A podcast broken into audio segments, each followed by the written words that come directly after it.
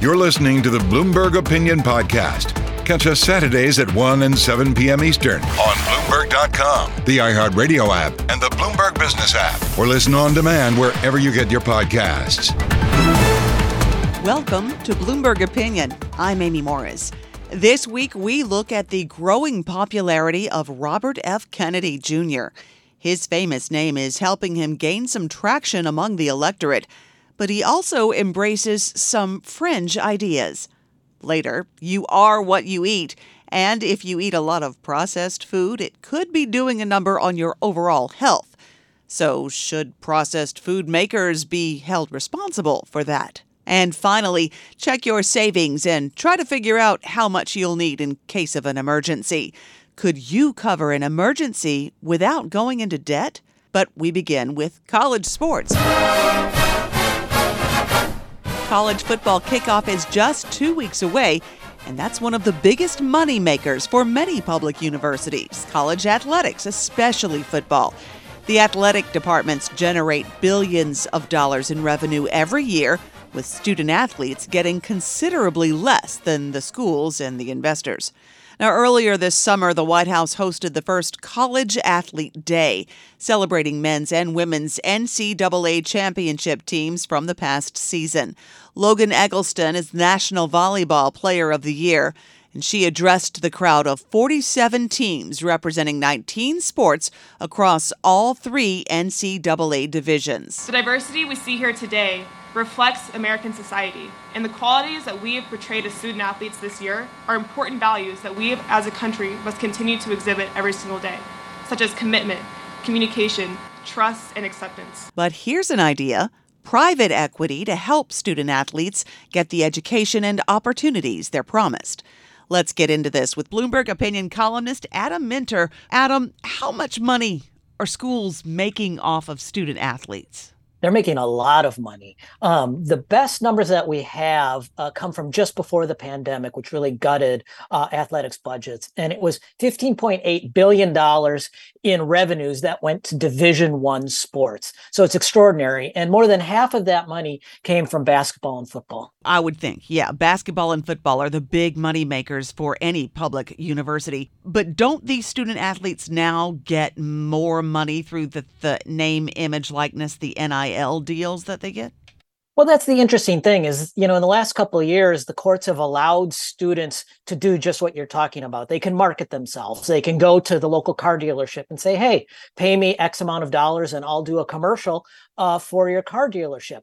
The problem is, is that most student athletes don't get the chance to do that. Um, you know, it's a very small percentage of those who do, mostly in, again, football and basketball. Um, so most athletes are not paid.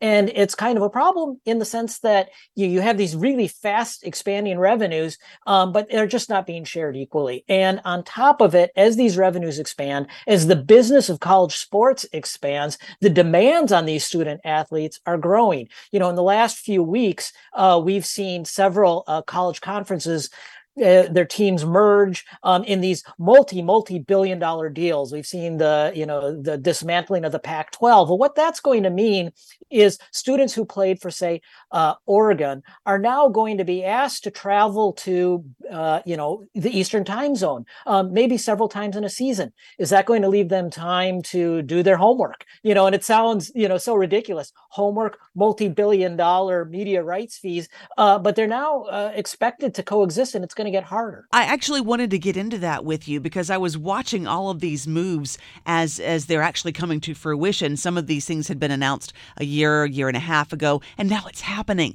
Like this, right. I'm a huge college football fan, so just bear with me. This season of college football is going to be the last of its kind after right. all of these moves. And there's also the, the conventional wisdom that we're going to narrow things down to just like two, maybe three divisions in the whole country, which is a little bit sad because it's all based on money, not necessarily what's best for the student athlete or what's best for the sport.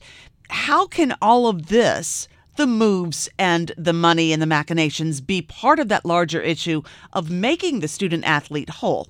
Yeah, well, that's that's the the big question, and and I think at some point you're going to have to see these media rights holders, you know, whether it's the networks or the streaming services, and um, potentially private investors because as i wrote this past week private investors private equity are increasingly looking at investing into college sports and in particular college football and basketball. They're going to have to say hey we're investing in a certain kind of brand and that brand is student athletes. You know when Fox or CBS or NBC buy rights to the Big Ten or the SEC, they are not buying rights to semi professional football. They are, in a sense, buying what college football means, which is regional rivalries, you know, Minnesota versus Wisconsin. I mean, I'm, I'm from Minnesota, and Minnesota versus Florida State doesn't get me as excited. It's right. not as personal as, you know, Minnesota going down to Camp Randall and playing Wisconsin amidst that sea of red. It's qualitatively different.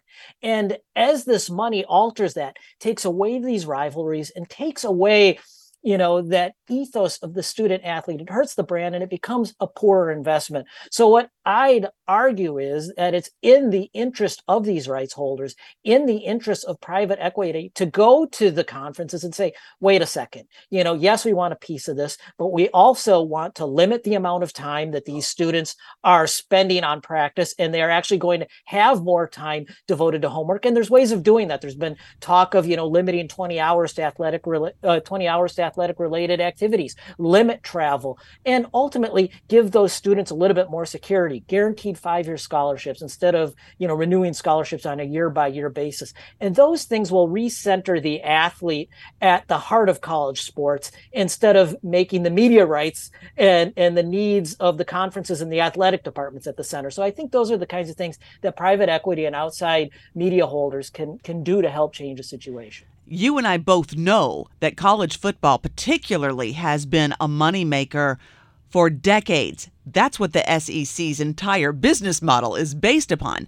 So, right. uh, if you have a private equity, uh, somebody who is able to in- insert some more private money into it, would they actually have enough pull? How much cash would that take? Well, let's let's talk about the the school that's actually looking at doing it. I mean, this uh, past week, Sportico uh, reported that Florida State has hired J.P. Morgan to explore outside investors, private investors, private money to come in. What does Florida State want to do with that money? Well, Florida State is currently a member of the ACC. And the ACC is currently paying each of its member schools about $40 million per year from a media rights from the media rights that the ACC has. Forty million dollars a year sounds like a lot of money for an athletic program, but uh, you know the the new Big Ten deal um, is going to be paying out 80 to 100 million dollars per school in a few years. So Florida State is saying, "Hey, wait a second, we're undervalued here. We're a big brand name yeah. in college football. We want out of the ACC and potentially to go somewhere else. You know, the rumors are the SEC. Who knows? So, but to get out of the ACC, they need to pay reportedly around $120 million. So, enter private equity. We'll buy that out. Uh, but in exchange for that, we're getting a piece of your new media stream, your new media rights stream. And so, um, if they're buying them out, that's that's leverage in a sense uh, over the program to expect certain things, at least at Florida State do you see this as inevitable? Are they going to have to make these types of changes to make the student athlete the center of attention? They have to do something if they are going to succeed. You you spoke very eloquently and very clearly about the brand. I could not agree with you more. Spoiling yeah. the brand is throwing the baby out with the bathwater. Now you've got like minor league NFL. That's not yeah. fun. So right. and because the the loyalty that you might feel as a former student of that school or somebody somebody who grew up in that region as you did and as, as I did with the SEC, the the part of that you love is the love of the game and, and that they do right. it because they love the game. So do they have to go that direction if they're going to save this? I think they do. I think they do. I mean, if you look at what's going on in Congress and in the states, California in particular, they are very aggressively moving towards in several bills uh, turning athletes into professionals, um, looking at making them employees of the universities, cutting them in on revenue sharing. And to my mind, especially California, they they had they got they got a bill through the California legislature this year that would give football players and other athletes in revenue generating sports, which is essentially football and basketball, a cut of the revenues. Um, that changes the complexion of college sports entirely. Um, you know, there's lots of discussion about whether they would then be employees at the universities and what that would mean. But if something isn't done to compensate these student athletes in different ways and to recenter them as student athletes, I think inevitably you're going to see Congress and the states step in and say, look, they're generating all this money for football programs in the Carolinas and in you know uh, Louisiana and in Minnesota, they should be compensated accordingly. And and I think that'd be a tragedy because I think you would you would then really be undercutting the case for that revenue as well. This has been really fascinating and it's interesting to watch, especially as kickoff is just a couple weeks away. So thank you for taking the time with us. Thanks, Amy. Bloomberg opinion columnist Adam Minter, who covers Asia, technology, and the environment, and is now expanding that coverage to the business of sports. Now, coming up, we look at the growing popularity of Robert F. Kennedy Jr. and what's his appeal besides his famous name. You're listening to Bloomberg Opinion.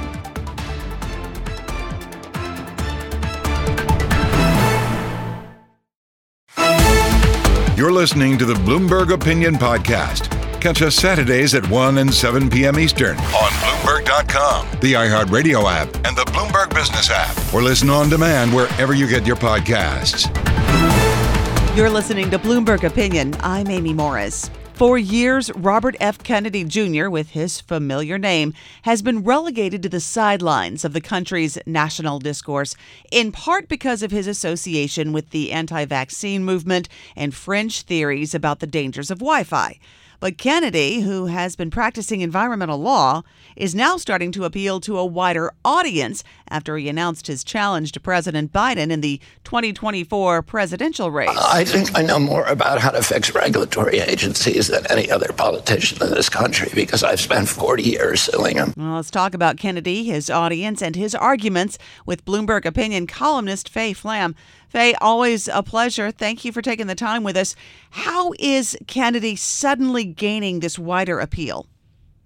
Well, I think a lot of it has to do with this paranoid mindset that is extremely popular in the the uh, general public right now. That people are paranoid about pollution and they're paranoid about whether government agencies can do enough to stop pollution. They're paranoid about big pharma and they're paranoid about whether the FDA is really doing a good job of regulating big pharma. And there's a legitimate side to that complaint. There are institutions in this country that are traditionally these mainstream sort of uh, stables that we normally would be trusting. Those are the ones that would normally have the American trust. Is it kind of their fault? Did they drop the ball somewhere? A little bit. I mean, you look at the opioid epidemic and you think, well, how how did that happen? You know, people had to let that happen. The regulatory uh, agencies let us down, and there have been other drugs, Vioxx, that were dangerous that shouldn't have come on the market. So the you know, big pharma doesn't have a perfect record. At the same time, you know, they, so it's rational to be concerned, and it's rational to be concerned about uh, regulators who are um, hoping for uh, you know lucrative jobs with the companies that they're regulating after they retire. Um, what you know, but when it it sort of veers into paranoia when you start assuming that everything is dangerous and everything shouldn't be on the market and that every product no matter how life-saving and valuable should be you know should be viewed with paranoia now, you say in your column that outrage is Kennedy's main weapon and political tool. What do you mean? Well, you know, there's a, a risk communication consultant uh, named Peter Sandman who I, I talk to a lot, who's given me a lot of interesting insights about the pandemic. And he talks about how the perception of risk is really uh, a combination of real risk as uh, you know eh, that that we have evidence for and this outrage factor. And so the outrage factor can often have to do with whether somebody powerful is at fault, you know, more to do with blame than with actual uh, risk of harm. And we are talking with Bloomberg Opinion columnist Faye Flam about Robert F. Kennedy Jr. and what he does bring or doesn't to the national discourse. Faye, what did you learn in your research about Robert F. Kennedy Jr. and did anything surprise you? Not really. I mean, I think um, I listened to the whole three hours on Joe Rogan, and he sort of, you know, it's was quite a, a, a, long conversation that goes through where he'll start with something that is a legitimate problem uh, lead contamination in our environment, mercury contamination in our environment, and then he'll segue into mercury that had been used as a preservative in childhood vaccines that's no longer used, and then segue into this sort of general distrust of vaccines. So he manages to kind of start from something that is a real concern to something that is more far fetched. Same with the endocrine disruptors; those were a big, uh, illegitimate environmental issue that people were talking about a lot. Chemicals that mimic sex hormones and have caused um, serious fertility problems and birth defects in wildlife and frogs and other animals, and then tying that to current debates about gender dysphoria in a way that sort of starts to disconnect from what scientists are saying. Okay, well, let's get into that a little bit because cherry picking arguments or taking an argument that has a kernel of truth and then wrapping your position around it isn't really new. I mean, people have been doing this all the time to back up their positions. So, how is he somehow able to get away with this and then create a wider following? I think because there's just a huge amount of paranoia in in society right now. If you look at how suspicious people are about COVID vaccines, and some of that is negligence on the part of the you know the government didn't push the companies to test the vaccines to see if they prevented mild infection or you know, asymptomatic infection whether they would really cut down on infection and whether it was therefore you know you were actually doing society a favor by getting vaccinated we don't know that and so, you know, I think a lot of people are confused and disappointed about the messages and then the lack of science to back it up. So, does it trouble you that he is now suddenly beginning to appeal to a wider audience? Because, as you explain in your column, for years he's been there, but he's been a fringe person who's stayed within his own uh, lane as an environmental lawyer. Now he's thrown his hat into a political ring. He's getting more of a following. People are now paying attention to more of what he's saying. Does that bug you? Well, what bothers me uh, is the lack of reason, the lack of of I wouldn't even call it nuance. I'd I'd call it you know using science using evidence using reason to look at what is a real threat and there are many and to to just jumble it all together so that everything is a threat actually can distract from things that are serious environmental problems. So when he gets people paranoid about uh, you know reasonably safe vaccines and wi-fi and all these other things i think it can it can keep people from focusing on problems where there's evidence that we are causing harm to our kids or causing harm to the environment. So then what does his appeal and his broadening appeal say about I don't know, American society? Like is he filling a hole where people are are, are they need to hear this discourse or they need to have something to hold on to as far as a belief system? Like what what what is he filling for us? Well, it's always easier to, you know, to to have an emotional reaction and to have a sort of blanket way of thinking, you know, to say, oh, everything that industry makes is dangerous, everything's terrible, you can't trust anybody. That's going to be easier um, to either take that view or to take a totally trusting view than to take the view that, well, some things we do have some problems, we do have some holes in our regulatory system, and we have to think very hard and carefully and to, to know what they are and what to do about them. Historically, have we seen this before? Someone coming out who is so fringe and yet somehow getting a following? Could you compare this to anyone that we've seen in the past? I think there's always been, uh, you know, there have always been people that that thought this way, and that he's just sort of been a, you know, kind of a lightning rod for for this. You know, that I think um, we've had people that have done it in, like Ralph Nader has taken um, a, a cons, you know consumer consumer friendly stand in a more rational way, looking at products that really weren't safe and finding good ways to help make them safer. And of course, Robert F. Kennedy Jr. has his famous name. Is that a factor in his appeal as well? I think it's I think it's a combination. It's kind of the perfect storm. You know, you've got the famous name and then you've got you're coming in at a time when people are feeling distrustful and where I think this outrage factor has always been something that that uh, to be exploited. But I think he's also a very clever guy and good at um, sort of working up that kind of emotional outrage. I think that he was, you know, he's a good environmental lawyer. He knows how to win a case against polluters, whether the pollution is real or not. Faye Flam is a Bloomberg opinion columnist covering science and host of the Follow the Science podcast. Don't forget, we're available as a podcast on Apple, Spotify, or your favorite podcast platform. This is Bloomberg Opinion. I'm Amy Morris. How many Diet Cokes are too many, not just to consume, but to sell? Should those makers of ultra processed consumables have to pay for the damage they're doing to customers' health? Merryn Somerset Webb asks that very question in her column on the Bloomberg Terminal. Merryn is a senior columnist for Bloomberg Opinion and covers personal finance and investment. She's also host of the Merryn Talks Money podcast. And she joins me now. Merryn, let's talk a little bit about that column that you have on the Bloomberg Terminal. How would it work? How could an ESG rating or a credit help a company undo the damage that's being done by processed foods? Mm. I mean, the, the, first thing to say is that it's it's very clear, increasingly clear, that there is a lot of damage done by ultra processed food, in particular, to the health of populations around the world, and that has an external cost, obviously, to the productivity of a country, to the health costs of a country, etc. To say nothing to everyone's personal well-being. So there's definitely a cost here.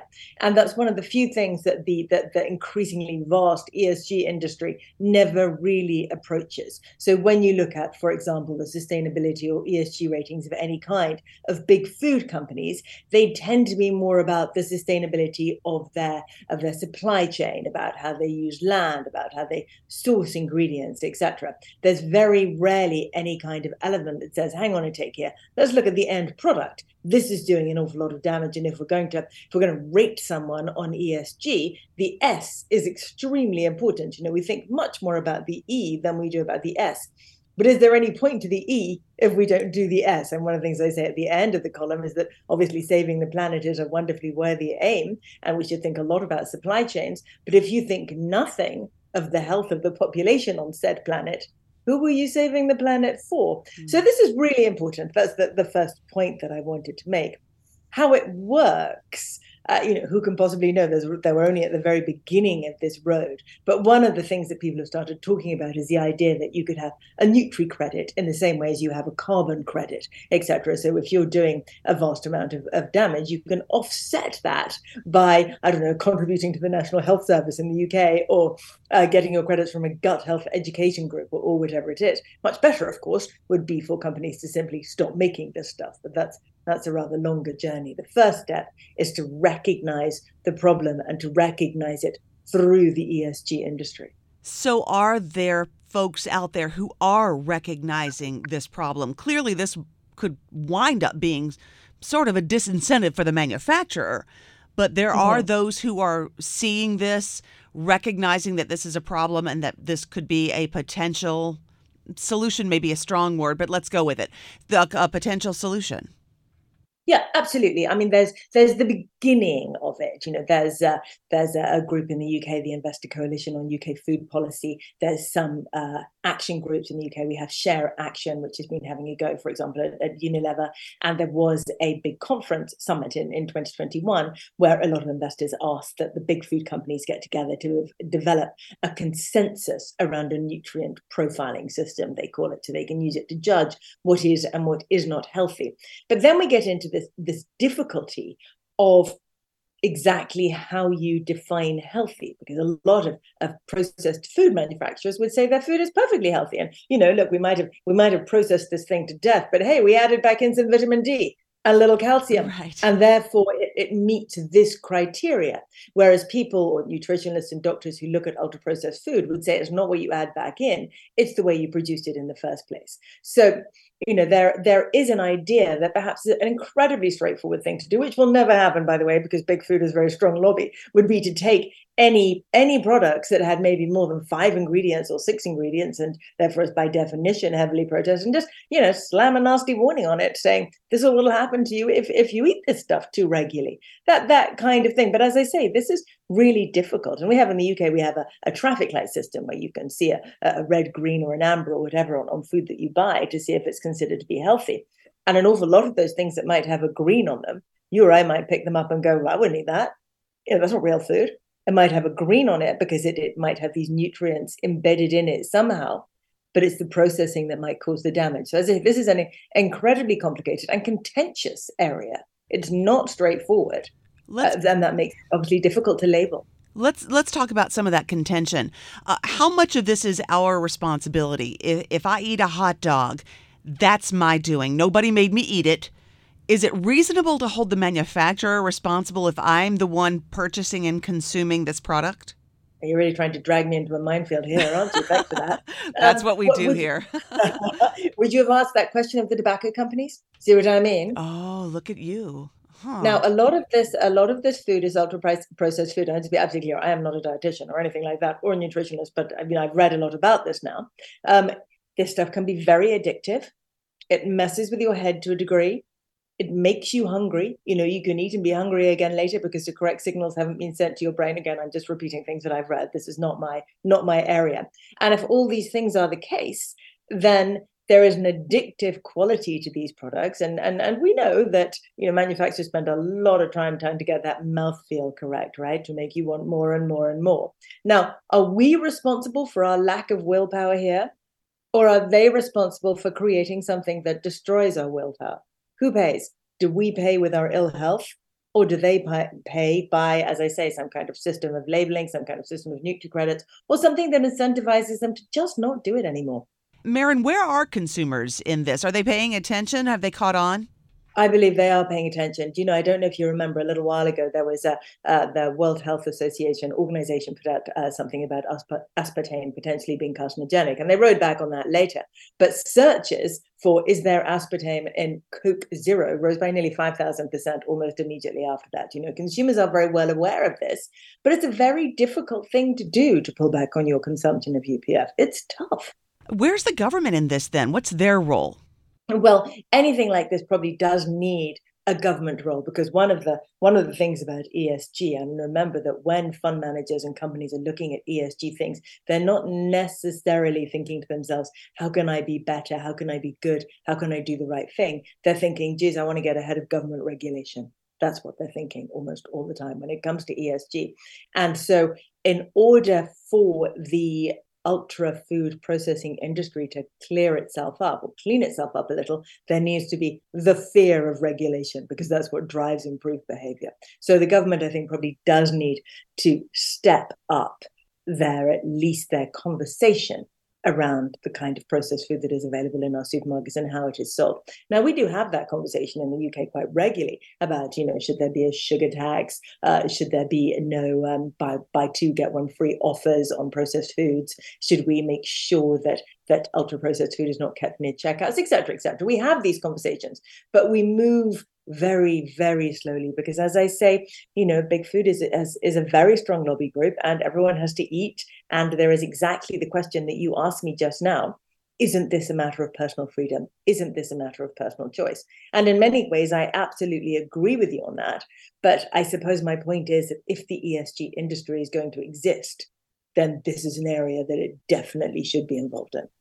You were making a point earlier about how to measure the healthiness of the processed food and whether it would be healthy enough and what criteria it would have to meet to be considered healthy. Have we gotten that far yet with the criteria? Is that where all of this needs to begin with a dashboard of the the t- box that need to be ticked off to measure what the food should be and what what criteria it should meet? That's absolutely right. I mean, as far as I know, there may be other countries who've moved a lot further on this, but certainly globally for the ESG industry, for the, the, the people who are interested in this, there is no standardized way of knowing. And so you can look at it and you say, you know, I think about it in terms of things like what is the shelf life if it's more than a particular period of time, then can this possibly be good for you? What's the packaging like? Are there are there uh, plastic microparticles leaking into the food? That's another way to look at it. How many ingredients does it have? How many different processes have the ingredients gone through before uh, they've ended up on on the shelves? And then, of course, there is the the basic of what, what are the end nutrients inside it. But as I say, that has got to be combined with the level of processing because the the current science, and of course, science has never settled, but the current science is suggesting that it's the process processing in itself, plus the many ingredients required to process food to give it that that mouthfeel, to give it that longevity on the shelf, etc. Those extra ingredients that are so difficult and possibly so bad for us. Merryn Somerset Webb is a senior columnist for Bloomberg Opinion, covering personal finance and investment, and host of the Merryn Talks Money podcast. This is Bloomberg.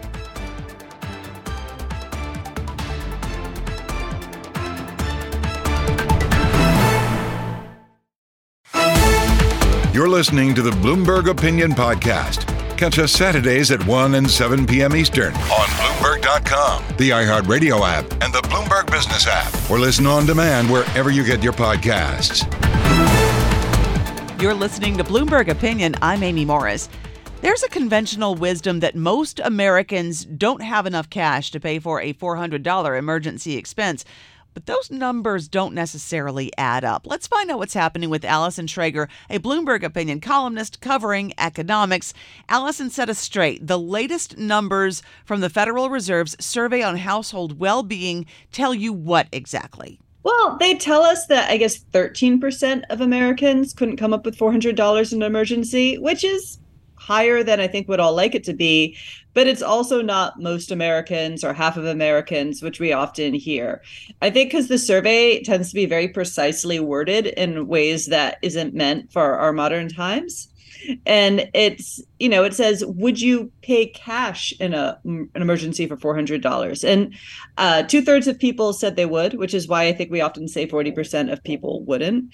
Um, but everyone all, most of the other people who wouldn't you know have other options either they'd borrow from family members or they'd take out put it on a credit card or things like that. So it's really only 13% so households then are better off than in years past? Well they're better off than they were um, when they first started asking the question yeah. when it used to be 50% um, they're not as well off as they were last year because you know all that pandemic money is wearing down.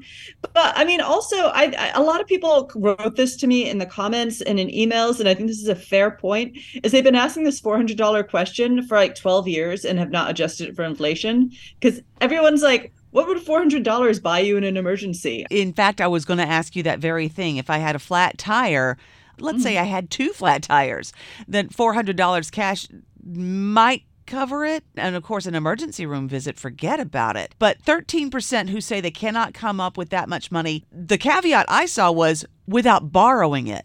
They still have mm-hmm. credit cards or they still could somehow get no, it.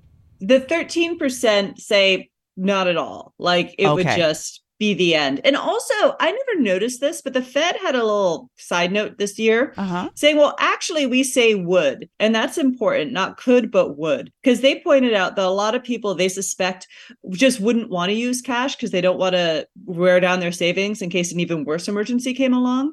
So they also asked a new question of like, well, how much if you could only use your savings, how much could you cover? Uh-huh. And uh, 87% said $500 or more. So then is the message getting through to people that they need to have an emergency nest egg or are we just a wealthier nation? Well, I guess to some degree we are. So we are a wealthier nation. We have more savings than we did. I think people have always tr- strived, I guess, to have as much emergency savings as they could. Um, to some degree, we're getting a little bit better at it. But I mean, when when people panic about it, I think they have to realize we've somehow muddled through. I mean, some people better than others, and you know things are not worse off than they used to be. So, how did the conventional wisdom be that Americans don't have enough cash to pay for a four hundred dollar emergency expense? How do we get there? I think a combination of, say, poor wording of the question and you know media that likes to hype bad news. um, I think the marriage of those two, uh, as I said, I said the most recent and not to single her out because everyone's guilty of this too, is Kamala Harris. I think two weeks ago said half of Americans are four hundred dollars away from bankruptcy. Um, you know, and you could see how you know it's easy to interpret the question that way. Sixty percent of people would not spend for do not would not spend $400 cash in an emergency seems to suggest half of americans don't have the money. So if you don't read the question very very carefully and look at all the footnotes i can see how people would run away with that. So someone like yourself who covers economics you read that survey you see those results and you come away with what idea? Definitely 13% still too high. Um, we got more work to do but you know things aren't necessarily worse than they've ever been before and might be a little better Allison Schrager is a Bloomberg Opinion columnist covering economics. And that does it for this week's Bloomberg Opinion. We're produced by Eric Molo, and you can find all of these columns on the Bloomberg Terminal, and we're available as a podcast on Apple, Spotify, or your favorite podcast platform. Stay with us. Today's top stories and global business headlines are just ahead. I'm Amy Morris. This is Bloomberg.